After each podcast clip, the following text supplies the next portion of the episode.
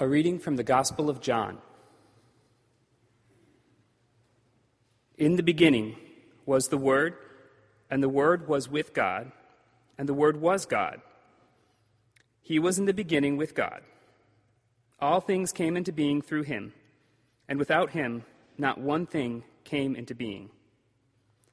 What has come into being in him was life, and the life was the light of all people. The light shines in the darkness, and the darkness did not overcome it. There was a man sent from God whose name was John. He came as a witness to testify to the light, so that all might believe through him. He himself was not the light, but he came to testify to the light, the true light which enlightens everyone, was coming into the world. He was in the world, and the world came into being through him, yet the world did not know him. He came to what was his own, and his own people did not accept him. But to all who received him, who believed in his name, he gave the power to become children of God who were born not of blood, or of the will of the flesh, or of the will of man, but of God. And the Word became flesh and lived among us. And we have seen his glory. The glory as of, the, as of a father's only son, full of grace and truth.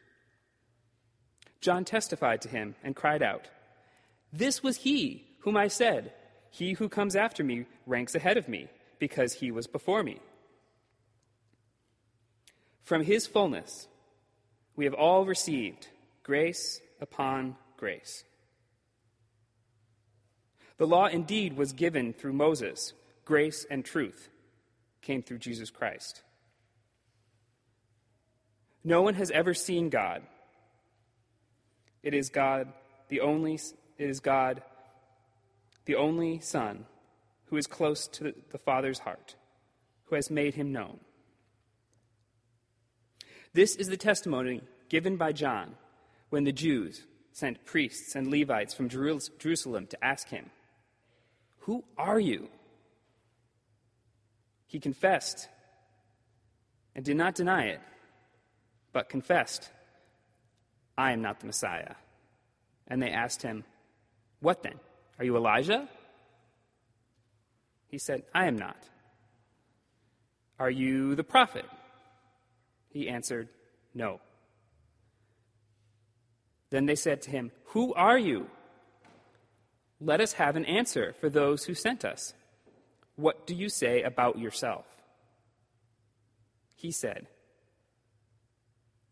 I am the voice of one crying out in the wilderness Make straight the way of the Lord, as the prophet Isaiah said.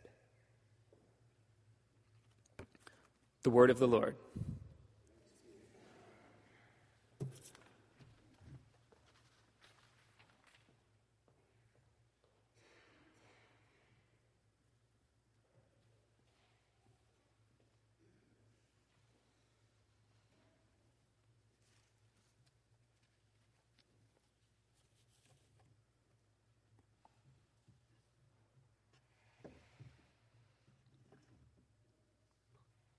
Way before the capitalist takeover of Christmas.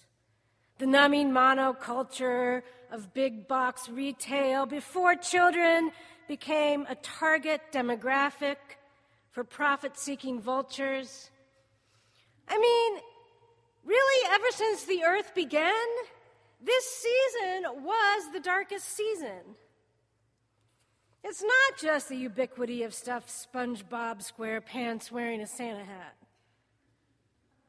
Have other people been seeing these garish yellow dolls everywhere? Or am I hallucinating?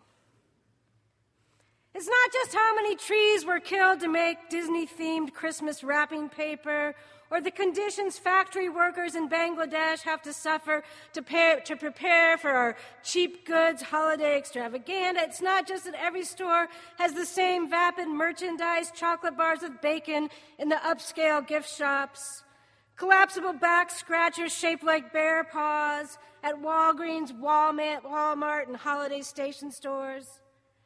It's not just pajamagrams, matching holiday PJs for the whole family including the cats and dogs. It's that part of our planet is tilted away from the sun. For sure, consumer culture has done an excellent job of making the dark darker. But when the very earliest rituals surrounding the coming of the darkest day of the year were practiced thousands of years ago, People honestly didn't know if they would live through the winter. People starved to death. They froze to death. I often say I'm freezing to death. Usually I'm not. but people did, literally. People began feasting at this time of year because it's when they would slaughter their livestock so they wouldn't have to feed them all throughout the winter. So there was fresh meat. And the wine and the beer put up in the fall had fermented by this time. So you make a bonfire, you get some roast beast, you prepare to do some drinking. Make merry because you might not make it out of the winter alive. We need light to live, seriously. And we need the warmth of the sun. And there's not a time of the year when we have less of it. As long as humans have existed in the northern climates, they've been trying to deal with this darkness. I like that in people. Bring in the Yule log and the eggnog and the fermented barley and rye, the single malted, malted barley especially. This is one of my favorite parts of this season, really. What's left over from some of these celebrations, the ancient fire festivals of the winter solstice. You bring something green and living into your house, and you put lights on it, and you decorate it and you make it festive. And that helps you get through the darkest days of the year. I really believe in this. And cooking some special, delicious food. I think this actually works to ward off the depression lingering in our DNA from when the cold and the dark winter brought death near for real. And if you're not feeling even remotely depressed this season, maybe you should be. Individual emotional well being might be inappropriate given the circumstances. If the back scratchers and the pajamagrams and the lack of light don't do it to you, Consider the CIA, your very own country's intelligence agency, brutally torturing innocent people, threatening to rape their wives and abuse their children. Consider what climate change is going to do to the lives of the next generation. Think of Terminator seeds. Corporations actually genetically altering seeds so that they can't reproduce. So poor farmers can't save their seeds. They have to buy them from corporations every year. Consider how we have destroyed the most basic elements of life seeds, carcinogens in the food, hormone disrupting chemicals in the air we breathe. When protesters from Ferguson tried to shut down St. Louis shopping malls on Black Friday, moonlighting police and rehires from Blackwater USA and federal security agencies surrounded the malls with dogs, automatic weapons, even tanks and helicopters. to make sure the people protesting police brutality and racism would not stop the shopping. If you're not shopping, if you deign to interfere with shopping, you become suspect. They put your name on a list somewhere. Fa la la la la. It seems like every time I look at Facebook, there's some new thing going around about the wonderful beauty of optimists. They are so great and they are so successful. And if you aren't naturally an optimist, you can, you should, you must be. You can cultivate this quality that can extend your life, boost your energy, and make you happy now. This 10 second attitude makeovers. This read 15 ways you can become an optimist and improve your life. Slide number one avoid negative people and refrain from encountering bad vibes. I'm not sure what that means for the sick and the poor and the sad and the brokenhearted. Slide number two know that life is not fair and be okay with that. Seriously. Eric Garner, Mike Brown, Guantanamo Bay. Slide number three Optimists understand that it takes hard work to stay optimistic. Well, what I wonder is if it might be a good idea to take some of that hard work and instead of spending it on an attitude makeover, use it to make the world a little more fair. The empire requires optimism. It's key to the success of corporate America.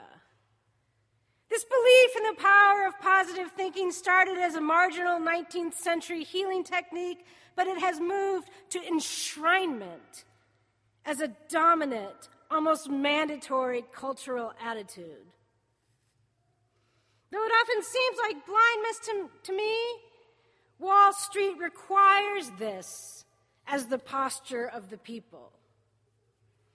Don't focus on the negatives poverty, mass incarceration, climate change. Our country depends on consumer confidence and a numbing sort of fog that passes for happiness.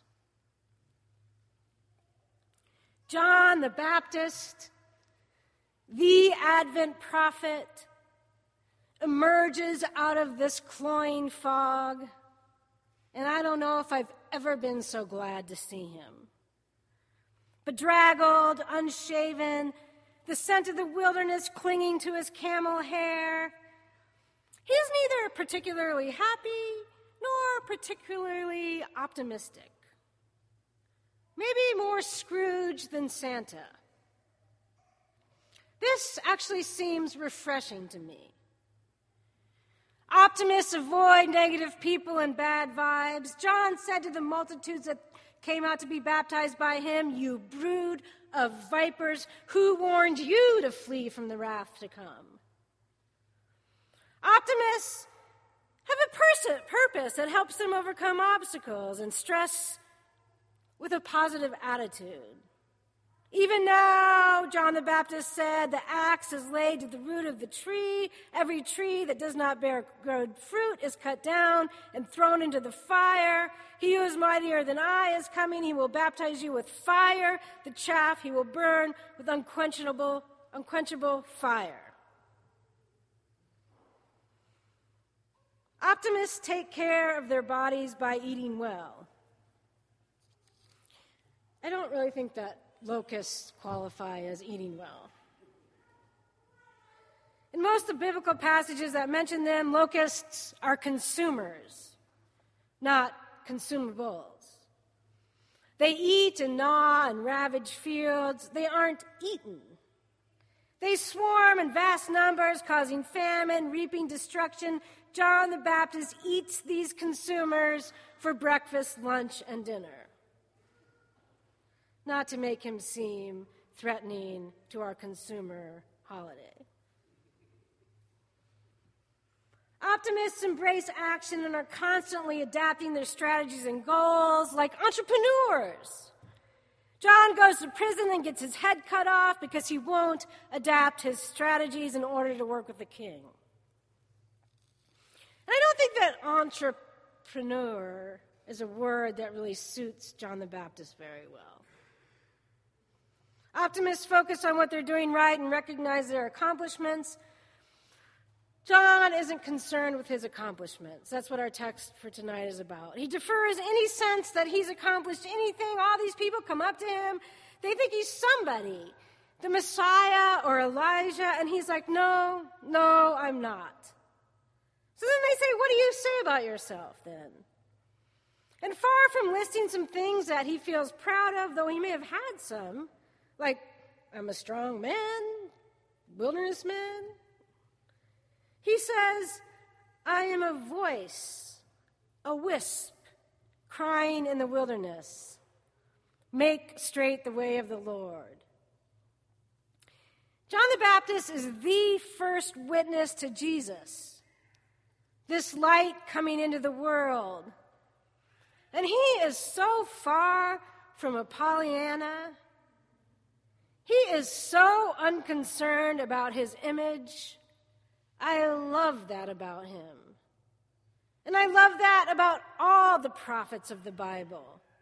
Their main objective was definitely not to be nice. Because the world is not fair or just, and they are not okay with that. I think it might be good to remember this prophetic spirit as we wait for the birth of Christ into the world. Though it is a little bit more uncomfortable, maybe, than it is holly jolly. From the very beginning of the Judeo Christian faith, as soon as this gracious and merciful and loving God began to be conceived of, the faithful have been waiting for the advent of justice, peace, compassion, grace upon grace to transform the world. This has always been the hope, waiting for the light. The Gospel of John says that the light is in the world. But it's quite obvious if you look around that we are still waiting. But it is true that if there was zero light, like places where there is absolutely no light in a deep, dark cave, you're hopelessly blind. You can't see anything. But if there is some light, even a little bit of light, your eyes will eventually adjust. Can you see anything? The thing about the light is that it illumines the darkness so that you can see into it. It makes the darkness known. People aren't always that into that. We like our darkness more hidden, not exposed. But the light is coming into the world and it is exposing the darkness. This very year. Exposing the CIA's grisly torture methods, police brutality, racism, the frightening extent of climate change. The protests around the deaths of Eric Garner and Michael Brown, this is the light shining in the darkness, exposing it the light coming into the world. It's not quite the Holidazzle parade. But perhaps it is the sort of fire that the world needs. I really love the metaphors in the Gospel of John. Jesus is light, Jesus is food, Jesus is water, blood. Jesus says, Eat me and live. This sounds crazy and beautiful. It's not like you must give your intellectual assent to my lordship. It's like take me into your body, make me part of your cells, your life blood. Blood transports oxygen to the body tissue and it gets rid of the carbon dioxide. It transports disease fighting substance to the tissue and waste to the kidney. Maybe Jesus actually works in us like that somehow. Light absorbed through our skin enables our bodies to use vitamins and minerals. Maybe the love of God is something like that, like light and blood and food, utterly essential and utterly transforming. The world was made through him, and without him, there is no life. Maybe that is actually true on every level at a cellular level, a molecular level. The Word became flesh and dwelt among us, full of grace and truth. God is with us. Jesus is food for the hungry, water for the thirsty, light that shines in the darkness. That's quite a bit different than being some guru that provides the sort of optimism that helps corporations bloom. It's like fire to the systems and structures that falsely pose as the keepers of law and order. Jesus liberates the oppressed. He is not the preserver and defender of the status quo, he upends it. We are still waiting. This is what Advent is about, Charlie Brown. We are waiting for the transformation of the world. There isn't actually a beautiful baby Jesus in the Gospel of John. There's a grown up Jesus who, in a matter of 21 pretty short chapters, is brutally tortured and executed by his own people and the religious and political structures that preserve the order of his day. The Gospels that do have the baby don't really linger that long on the sweet breath of the infant. They move briskly toward his death and resurrection that frees us to no longer participate in the structures of death and violence and oppression and scapegoating. This isn't a sweet major scene, but from his fullness we have all received grace upon grace, which we need, which the world needs, like food and like water and like light, really, to survive. We need it that much, seriously. The light is in the world, and the darkness has not overcome it. Do you see anything? Even a little flame? Blow on it gently. Make it into a fire. The everlasting joy is not really something for the individual to enjoy in the privacy of his gated community. It isn't about instant happiness for you, it's for everyone or no one. For God so loved the world that he gave his only begotten Son. The world, that's really the point. God's not about providing cheery optimism for capitalists. God is about loving and transforming the world. If you want someone to rub your feet, cool, I get that. Ask a friend or ask your spouse. You want God's love? Well, you have it, of course. But I think it's sort of like a little bit more dangerous than that. Marvelous and delightful and wonderful but it's not like eating candy. It's about transforming the world. We need the light of Jesus, the light of grace, like we need our blood and our bones and the sun. We should eat it. Let it, let it heal our cells and hearts and minds, and then maybe we can become grace. And maybe slowly and surely, grace will overthrow the status quo.